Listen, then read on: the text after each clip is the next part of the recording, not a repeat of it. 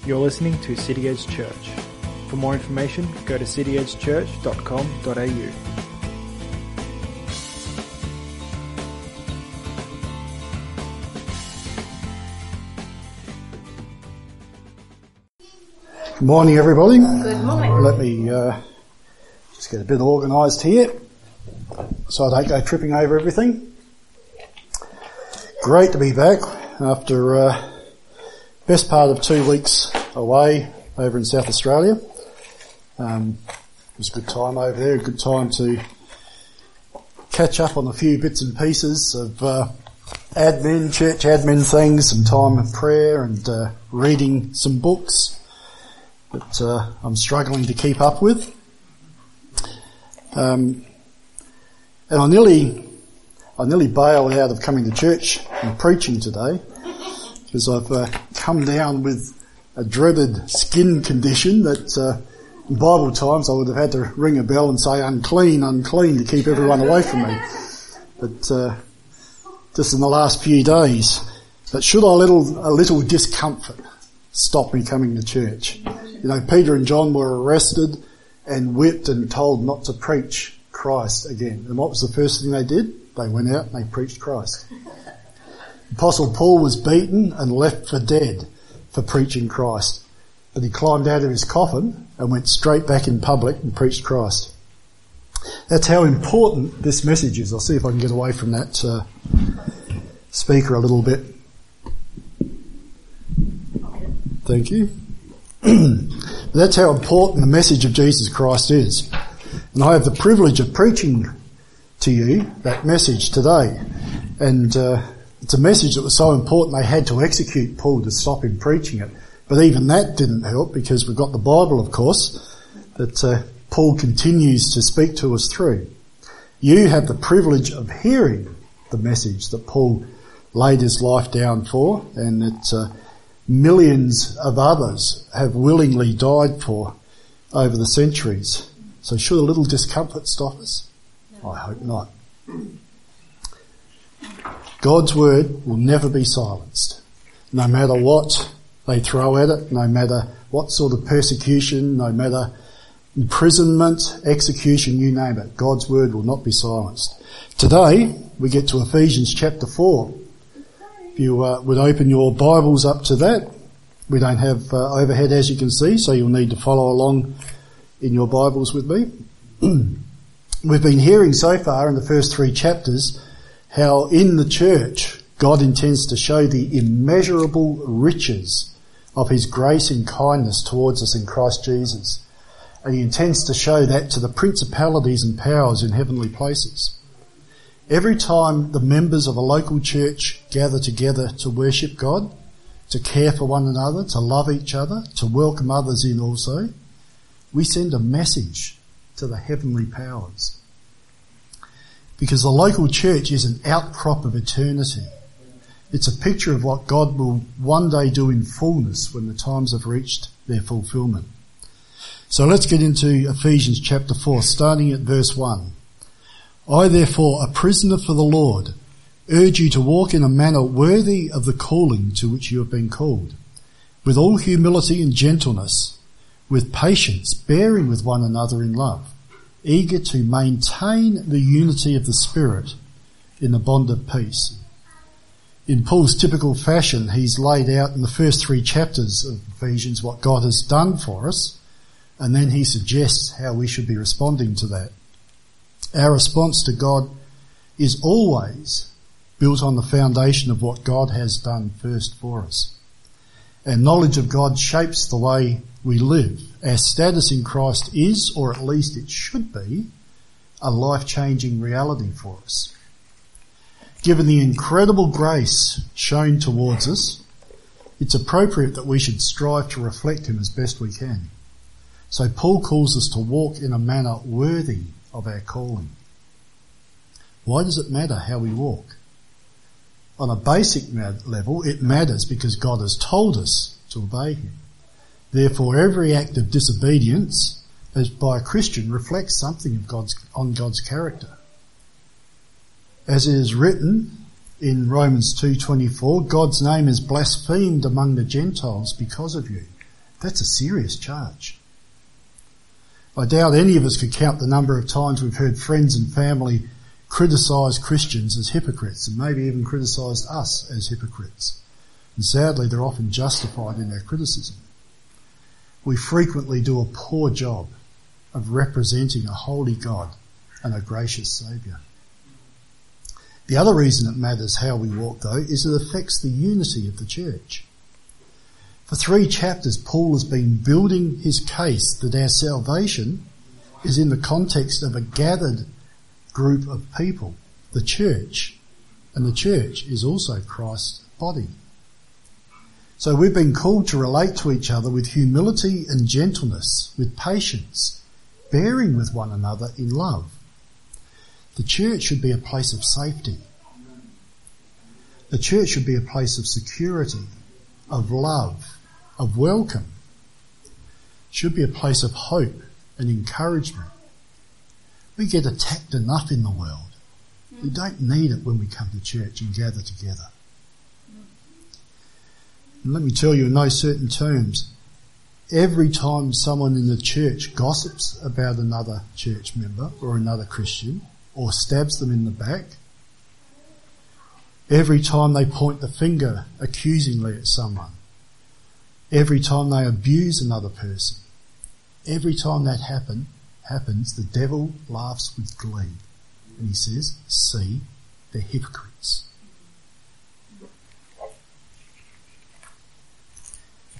Uh, in contrast, every time we treat one another with dignity, with respect, with love, with patience, we rub it in the devil's nose.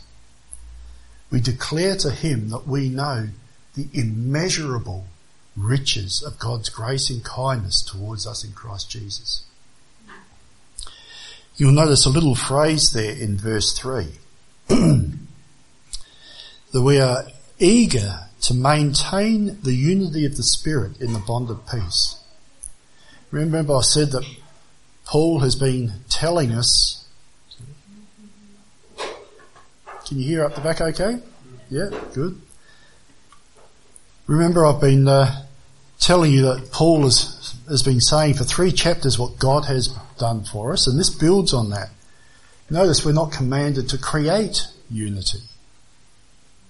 What's it say? We're to maintain unity. There's a difference. God has already brought us together as believers as one body. That's a work of God. That's not something we do. He brings us together as one body. We just have to live, live out what God has already done. And we do that by making sure we treat our brothers and sisters in Christ the right way. With respect, with dignity, with honour, with love. Remember, we're walking in works that God has already prepared for us to do. We're not having to think up ways to walk and things to do. God has prepared things and loving our brothers and sisters in Christ is one of those things. As we're about to see as we go on to, to verse 4, maintaining unity doesn't mean that anything goes. It doesn't mean we turn a blind eye to differences or disputes or heresy or disruption in the church. There are some things we can agree to disagree on, and there are some things we cannot compromise on. For there is one body and one spirit, Paul says in verse 4. Just as you are called to the one hope that belongs to your, your call. One Lord, one faith, one baptism, one God and Father of all, who is over all and through all and in all. Does it matter what religion you follow? Don't all roads lead to God? That's what most of the world would tell us. All roads lead to God. Not according to Paul and not according to the Bible. There is one body, the Christian church. There is one Spirit, the Holy Spirit. There is one hope, a hope of salvation in and through Jesus Christ. There is one Lord, and that is Jesus Christ alone. There is one faith, a faith that's founded on the grace of God. There is one baptism, a baptism that identifies us with Jesus Christ and says we belong to Him. And there is one God and Father of all. If you learn nothing else from this passage in Ephesians, you should learn that there is no other way of salvation.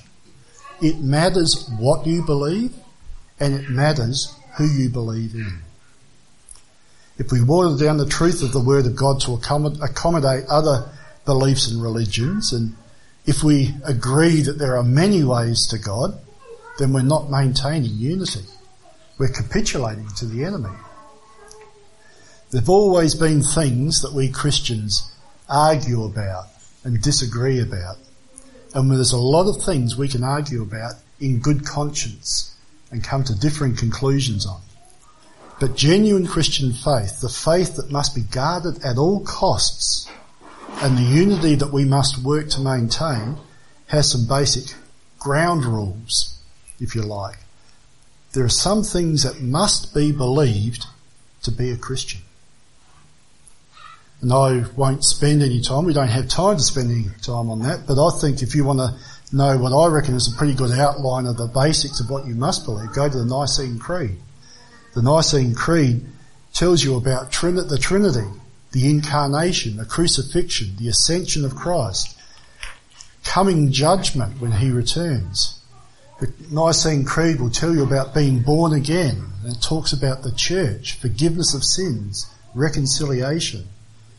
There are fundamental things that the Nicene Creed covers that we must fight to maintain unity and if you reject any of what I believe are those core beliefs, if you reject any of those, there's no, no unity to maintain. We are not brother and sister in Christ. I think that's the Nicene Creed is a pretty good summary of the actual core beliefs to have have unity. Pushing on verse 7. But grace was given to each one of us according to the measure of Christ's gift. Two weeks ago I talked to you about the grace that was given to Paul to preach the gospel to the Gentiles. The grace he received resulted in beatings, stonings, shipwrecks, imprisonment, and eventually execution. It's a strange grace, but it's a grace that Paul rejoiced in. And grace has been given to us also. Given to each one of us. Might not mean prison or death for us, but we've been all been given grace, not only grace for salvation, but grace to live the Christian life, grace to be witnesses to Christ, grace to be faithful to Him until the last day. Therefore, it says, verse 8, when he ascended on high, he led a host of captives and he gave gifts to men. It's a quote from Psalm 68 that Paul just uh, quotes here in verse 8. Psalm 68 is a psalm of jubilation. It's a celebration of a great victory that God has won. Psalm 68 starts off and says, let God arise, his enemies be scattered. Then in verse 18 it says, you ascended on high, leading a host of captives in your train and receiving gifts among men. It's a picture of a victorious king that's been off to war and conquered his enemies and he returns home after winning this great victory with uh, all the plunder of the enemy cities and lands and all the gifts that the defeated foe, the tribute the defeated foe would pay to him. And when he arrives home, he rides into the city on his great white stallion, leading a train of captives behind him, his captive enemies in chains behind him. The people line the streets cheering and celebrating the victory and mocking the, cap- the captives, crying out, our King reigns. Our God reigns. He has won a victory. That's the picture Paul has in mind when he writes this particular verse. Christ has been victorious over his enemies. You notice that Paul changes the psalm a little bit. It said in the psalm, you led a host of captives in your train and received gifts among men. But instead, Paul says he gave gifts to men. Interesting interpretation of it. But let's face it, what could we possibly give to God? The God who created the universe with a word. The God who has no needs. What could we give to him?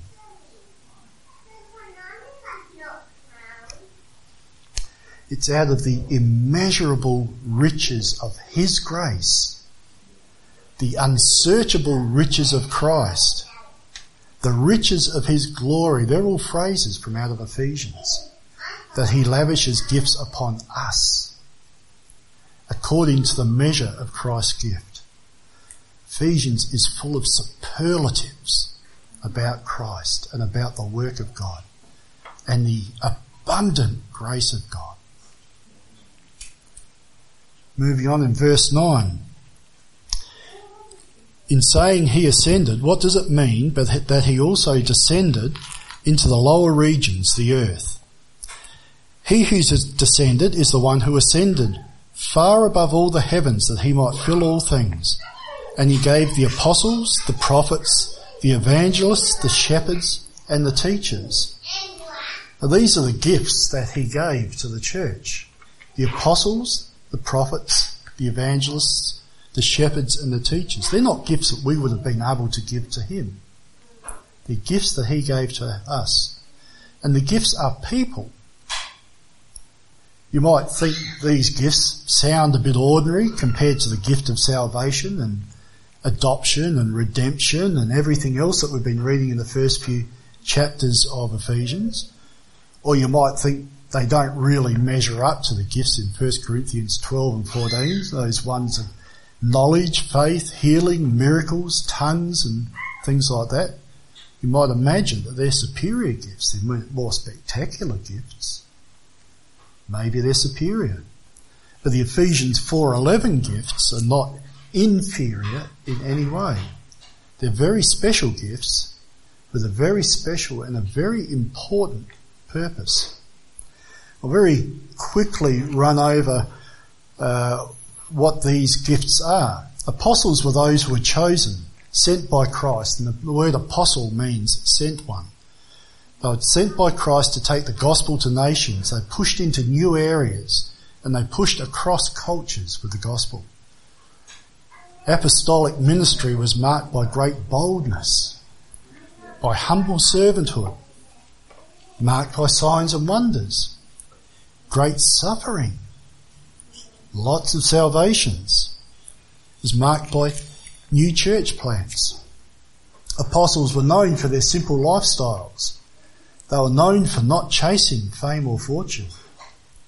They had a conviction to preach Christ crucified regardless of the personal cost. And they had an influence that was far beyond the local church. Their ministry was recognised throughout regions could be argued that there are some today that have an apostolic type of ministry, great boldness, planting churches, pushing into new regions. But it's a ministry that doesn't have that face to face encounter with Jesus Christ that was a requirement of the original apostles. And it's also a ministry that doesn't have new revelation. They are not apostles in the original sense of the word, but they may have in a lot of senses, a similar sort of ministry. The prophets were mouthpieces for God. They spoke God's word fearlessly and without favour. Thus saith the Lord, repent and be saved and things like that. Sometimes that was a message given to them directly from God. Other times it was a message that was based on God's already revealed word.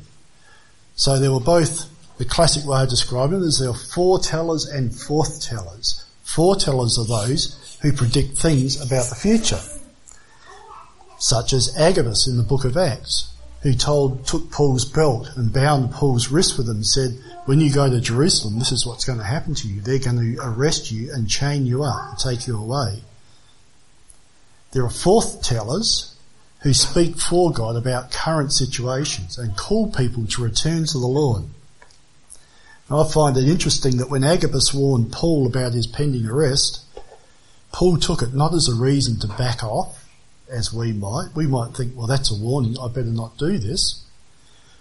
Paul actually took it as an encouragement that God's in control, He knows what He's doing, and I'm going to stay the course.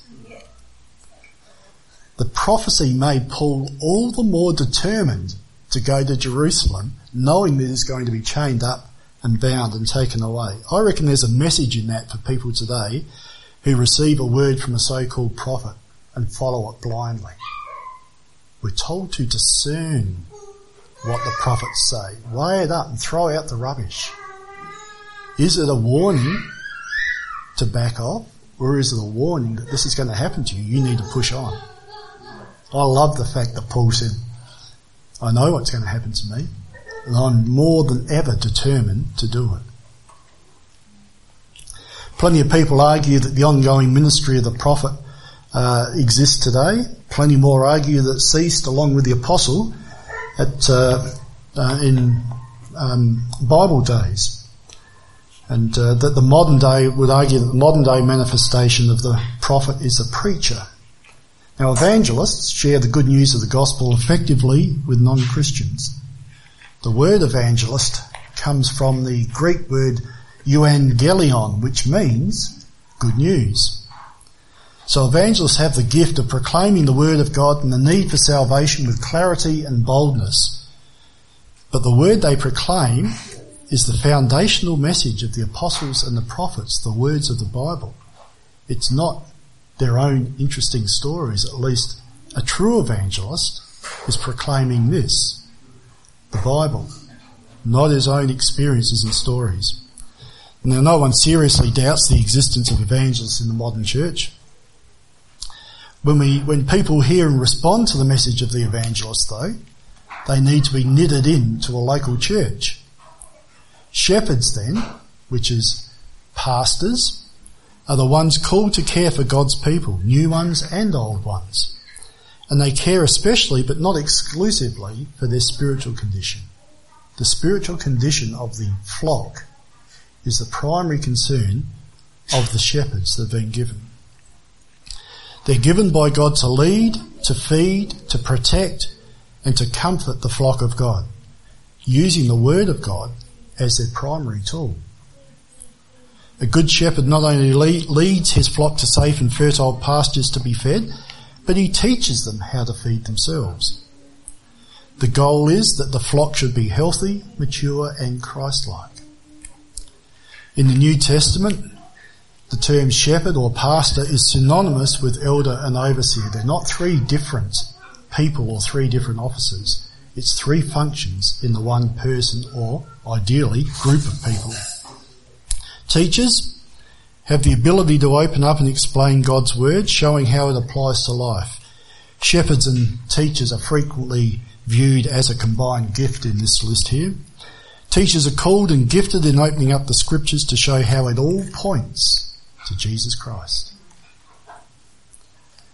As I mentioned, there's some controversy about the ongoing nature of these gifts today, at least the first two, the apostle and the prophet, and I don't intend to spend any time on that. But what I will say as emphatically as I can that there is no new revelation coming from God. This is it. The Bible is it. We don't need anything else. Anyone claiming new revelation like Joseph Smith did when he founded the Mormon faith, anyone claiming new revelation is lying to you. They might be absolutely convinced in themselves that it's true. They might be even convincing in their presentation of it, but they're deceived. Don't be sucked in. So we get to verse 12. These gifts have been given by the Lord for a very important purpose. He gave the apostles, the prophets, the evangelists, the shepherds and the teachers to equip the saints for the work of ministry, for building up the body of Christ until we all attain to the unity of the faith and of the knowledge of the Son of God to mature manhood to the measure of the stature of the fullness of Christ, so that we may no longer be children, tossed to and fro by the waves and carried about by every wind of doctrine, by human cunning, by craftiness in deceitful schemes.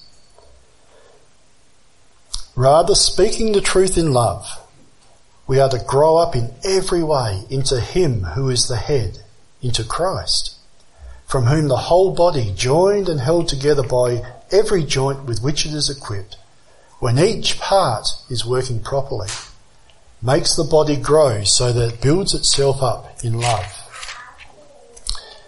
Did you notice a recurring theme in those verses? There's a theme that runs through them of building up and maturing. Christ gave these gifts to the church to build up the body of Christ, to build it up to mature manhood, to build it up to the stature of the fullness of Christ, so that we are no longer children, and so that we grow up in every way into Christ, and so that the whole body grows. None of us like to be called immature. That's an insult. There's a certain pride and satisfaction that comes from being a mature adult who others look up to and trust.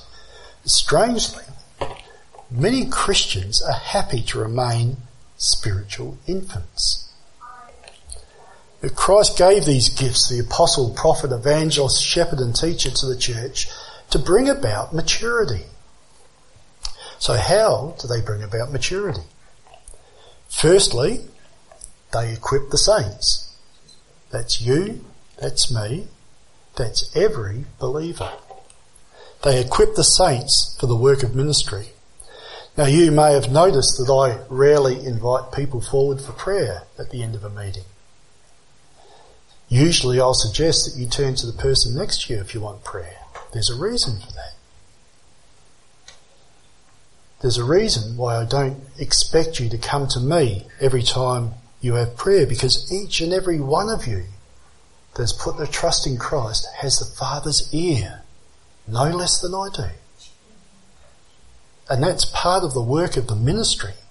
Praying for one another, caring for one another, speaking the word of God to one another.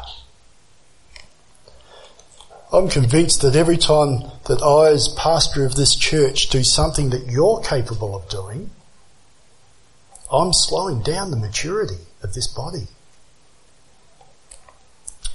If you don't know how to do something, I'd love to work with you to teach you how. Or, if I don't know how to, we can work together and learn how to do it. Ministry doesn't mean you have to be up the front preaching every week, so don't be frightened off by that. In my experience, the most powerful ministry that any one of us has is the ministry of prayer for someone and the ministry of bringing the word of God to someone. The two most powerful tools we have and available to each and every one of you. You don't need me to pray for you. And in fact, some of you have more faith for things when you're praying for someone than I probably do. And they do it by building up the body of Christ. Unity of the faith and knowledge of the Son of God are key components of maturity. There's nothing the modern church needs more than to know the Bible. There's a sad lack of knowledge of the Word of God in our churches, I think. And even more tragically, there's many churches that ignore the Bible entirely or only use it to make a point. They'll pluck a scripture out because they have a point they want to make. We all need to know what the Bible says about Christ and our salvation, what it says about sin and righteousness, what it says about the wrath of God and the abundant grace of God. Our maturity depends on it. The health of the church depends on it. And the result of this knowledge of the Son of God is that we become discerning we begin to see through lies, deception, false doctrine. We don't get carried away into rabbit warrens of pointless speculations and mystical teachings. Those things only lead to destruction. If you want to read some of the warnings in the Bible about getting led astray by that sort of stuff, read 2 Peter chapter 2 and 3. It's truly terrifying stuff. But yet, so many Christians not only get led astray, they chase after it. A good friend of mine told me only just a few days ago about a, a church plant that he was a part of a couple of years ago. He was one of the early members of it, getting it started. The church was going along quite well until the pastor decided that a young woman in his congregation was more attractive than his own wife. Sadly, you know where this is going. My mate confronted him, told him that he needed to repent and return to his wife, but the pastor refused and chose the young woman over his wife. Now that story is sad. It's a great tragedy. What seems to me a greater tragedy maybe is that the church has continued on as if nothing has happened. The wounded wife has been discarded like a stale loaf of bread. And the congregation continues to sit happily under this man's ministry who misquotes scripture, makes things up and claims it to be scripture. And has confronted him on all of these things. Um, they see nothing wrong with it. Have their eyes been so blinded that they no longer discern truth from error? Maybe they never did discern truth from error. If not, because they didn't know this book. Are they so immature that they're carried along by human cunning and deceitful schemes? Tragically, it would seem so. He doesn't go there anymore, by the way. He couldn't sit under that ministry anymore. There's only one way to, say, to stay safe. There's only one way, and that's to be anchored on the solid rock of the Word of God. When we speak truth in love, we all grow up into maturity. Every one of us. Sometimes speaking out truth in love means confronting sin and error, like my mate did with that pastor. And when each part of the body does its part, when each part is working properly, the whole body grows and builds itself up. Remember, grace was given to each one of us according to the measure of Christ's gift. What's the measure of Christ's gift? It's infinite. Grace, infinite grace, was given to each one of us. Now, this portion of Scripture raises a few challenges for me and for you as well. Some of the questions I need to ask myself are Am I working to equip you all for the work of the ministry? And if not, what are some of the things I need to do differently? Am I not only equipping you, am I also releasing you for the work of the ministry? Many of us have probably been in churches where you spend a lot of time getting equipped, but never ever get an opportunity to exercise that ministry that you've been equipped for. While I'm doing those things, am I directing your focus to Jesus Christ? Or am I looking for applause for myself? There's a built-in temptation for anyone in pastoral ministry, anyone that's up the front preaching, to seek their own glory instead of the glory of Christ. That's an area that you can speak truth and love to me in. If you see that happening in me, I ask you, I command you to speak the truth and love to me. Because that's a danger. There's also questions for you. Are you looking to grow in maturity, to grow in Christ, or are you comfortable where you are? Are you reading the Bible for yourself so you won't get astray, deceived and led astray by false teachers? Are you encouraging your brother or sister in Christ with words of truth spoken in love regularly? Are you a body part that is functioning properly, joined to the other body parts? Or have you become spiritually fat, lazy, complacent, bored maybe, even separated from the body? A separated body part doesn't survive long on its own.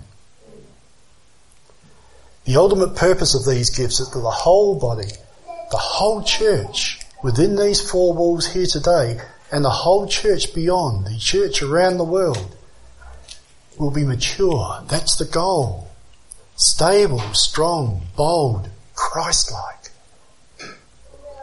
Without this, the body of Christ can't grow properly God forbid that any one of us should be responsible for a stunted and unhealthy church by refusing to do our part. Paul goes on and says in verse 17, Now this I say and testify in the Lord, that you must no longer walk as the Gentiles do, in the futility of their mind. They are darkened in their understanding, alienated from the life of God because of the ignorance that is in them, due to their hardness of heart. They have become callous and have given themselves up to sensuality, greedy to practice every kind of impurity. I know many of you have been Christians for as long as you can remember, so it's difficult for you to look back at a time when you walked as the Gentiles do. You should thank God for that. But don't ever imagine it was because you didn't need the grace of God and His salvation. Some of us can remember when we did walk that way. I can remember. And there were a lot of things I hoped were true about God so that I could continue to walk that way. Things like, there is no God, so I don't have to worry. Or if there is a God, He doesn't really care what I do. Or even if there is a God who cares what I do, He's loving, so He won't punish me for it, surely.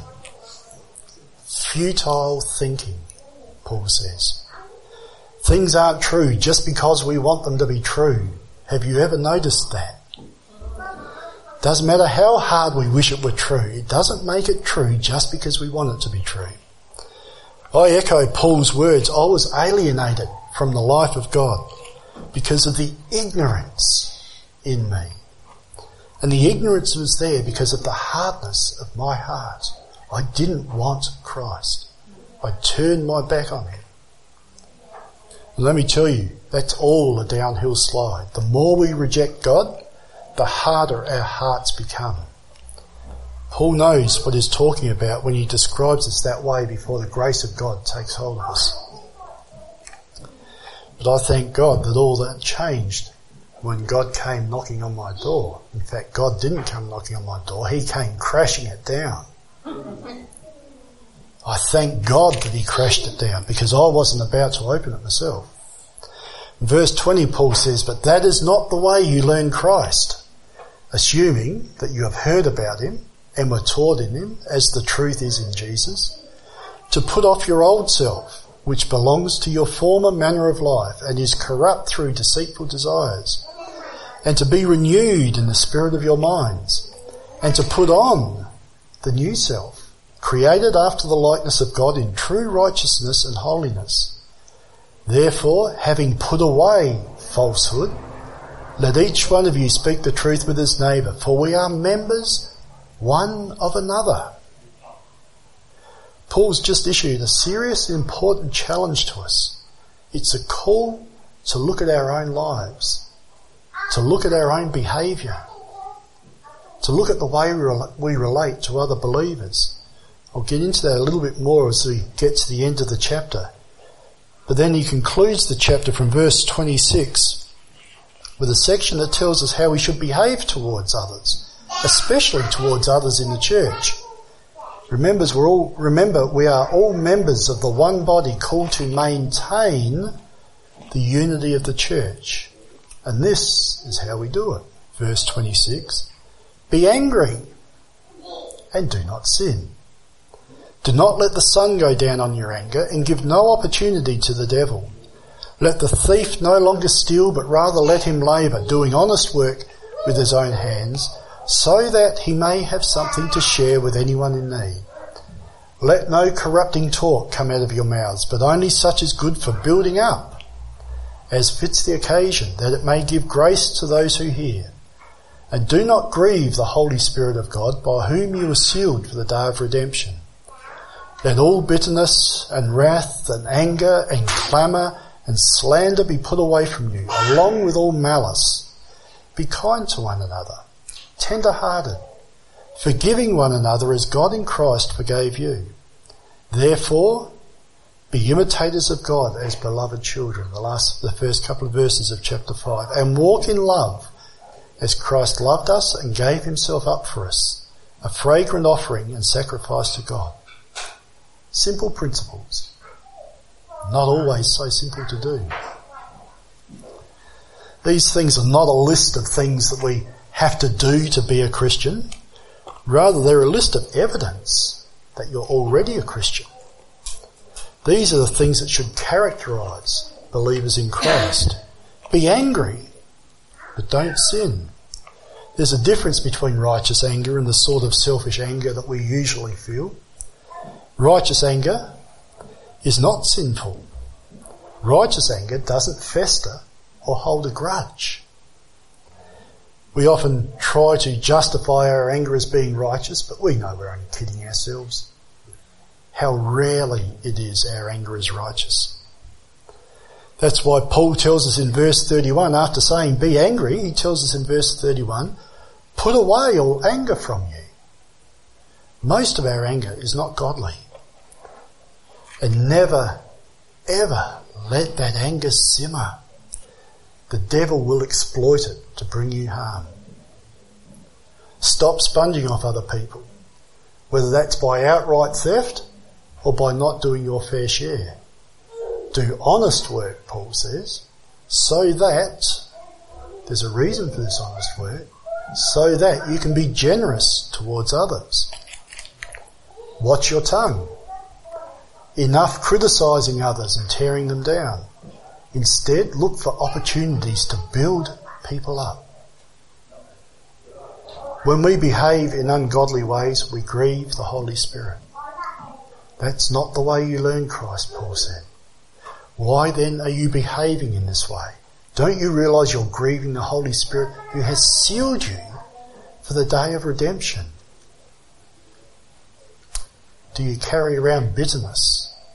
If you do, Deal with it before it destroys you and others, because it will. What about rage? Are you a peaceful and peaceable person? Or are you always on the edge of snapping at someone? And no more clamour. No more quarrelling with people. No more bad mouthing them. If you've got a disagreement with someone, go to them and speak to them in love.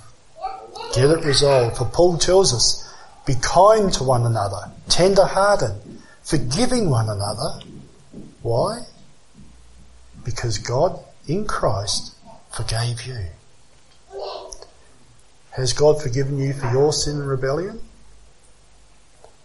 Remember, your sin was serious enough to require the death of the only perfect man who ever lived, Jesus Christ. That's how serious sin is.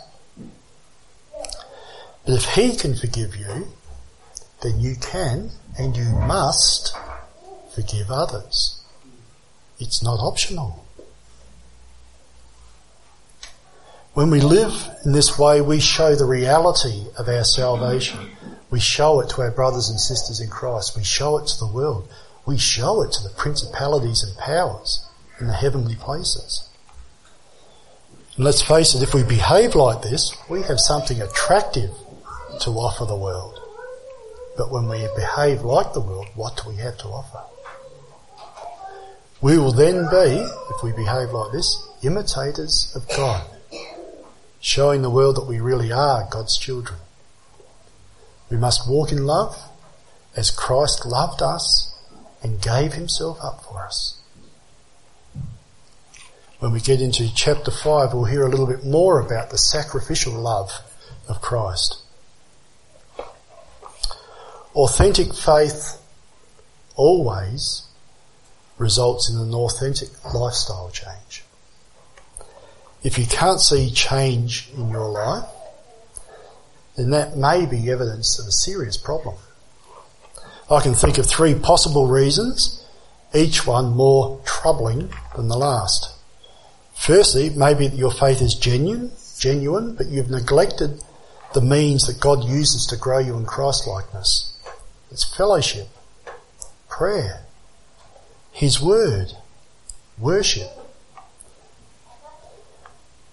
If that describes you, then set your heart now to do these things and you'll begin to grow.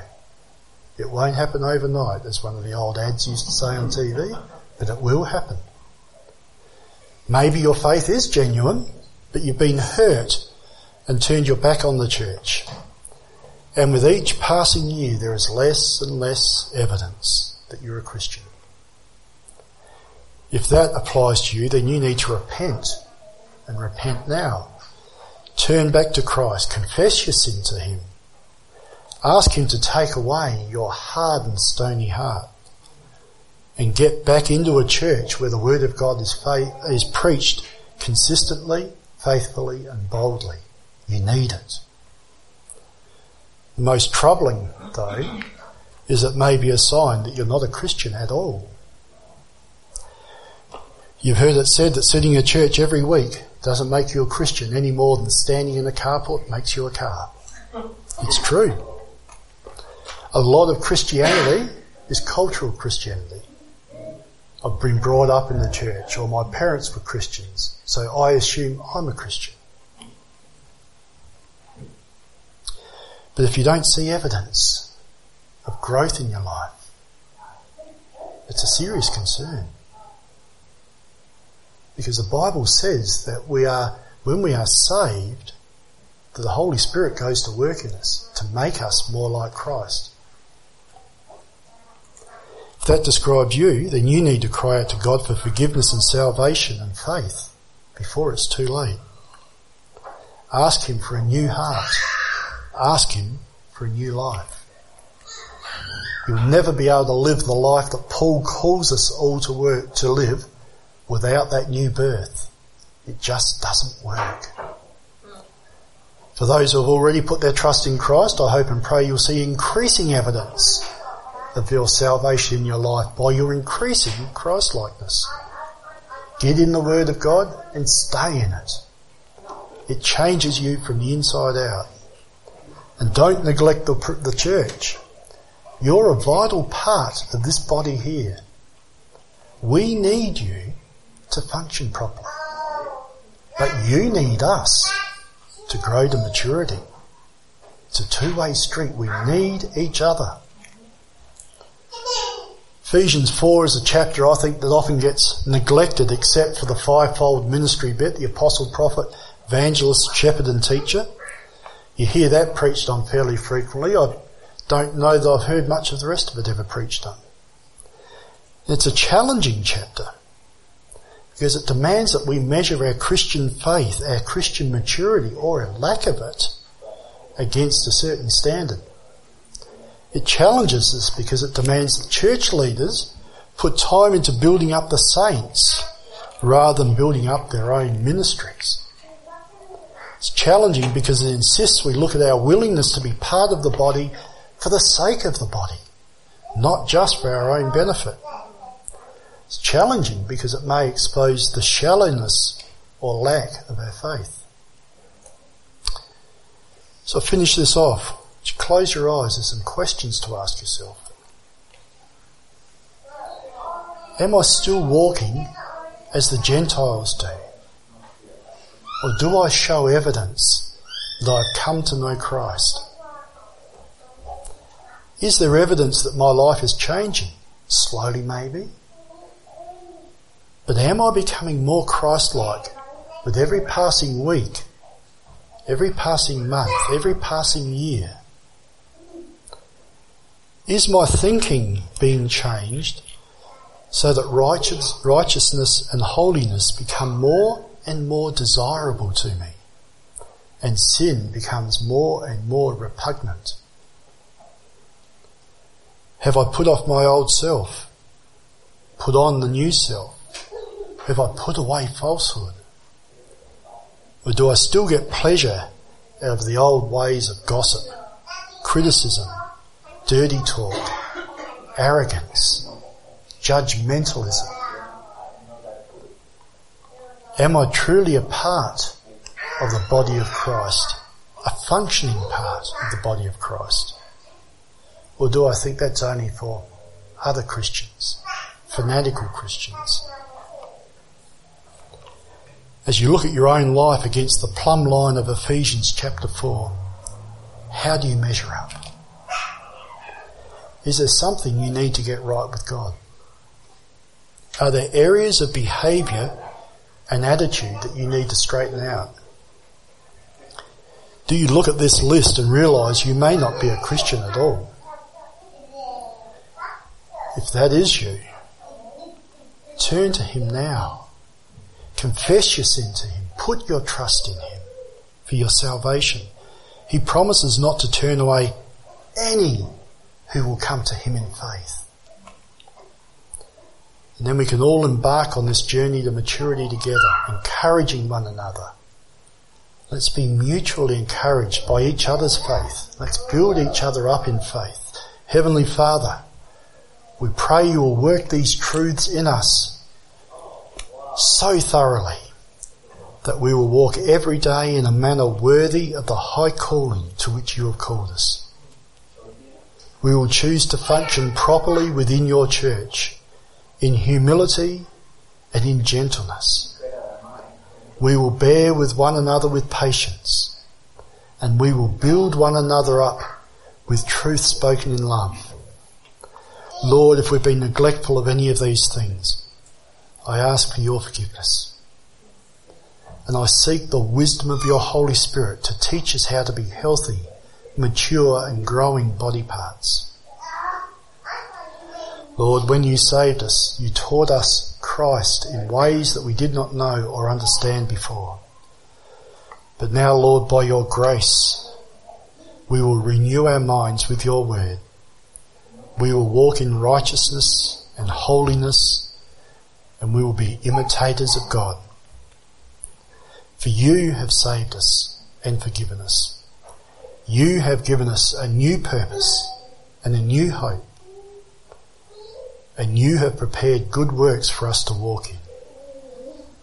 So Lord, we will do all this by your strength and to your glory and in your precious name, Jesus. Amen. Amen. Thanks for listening to City Edge Church. For more information, go to cityedgechurch.com.au.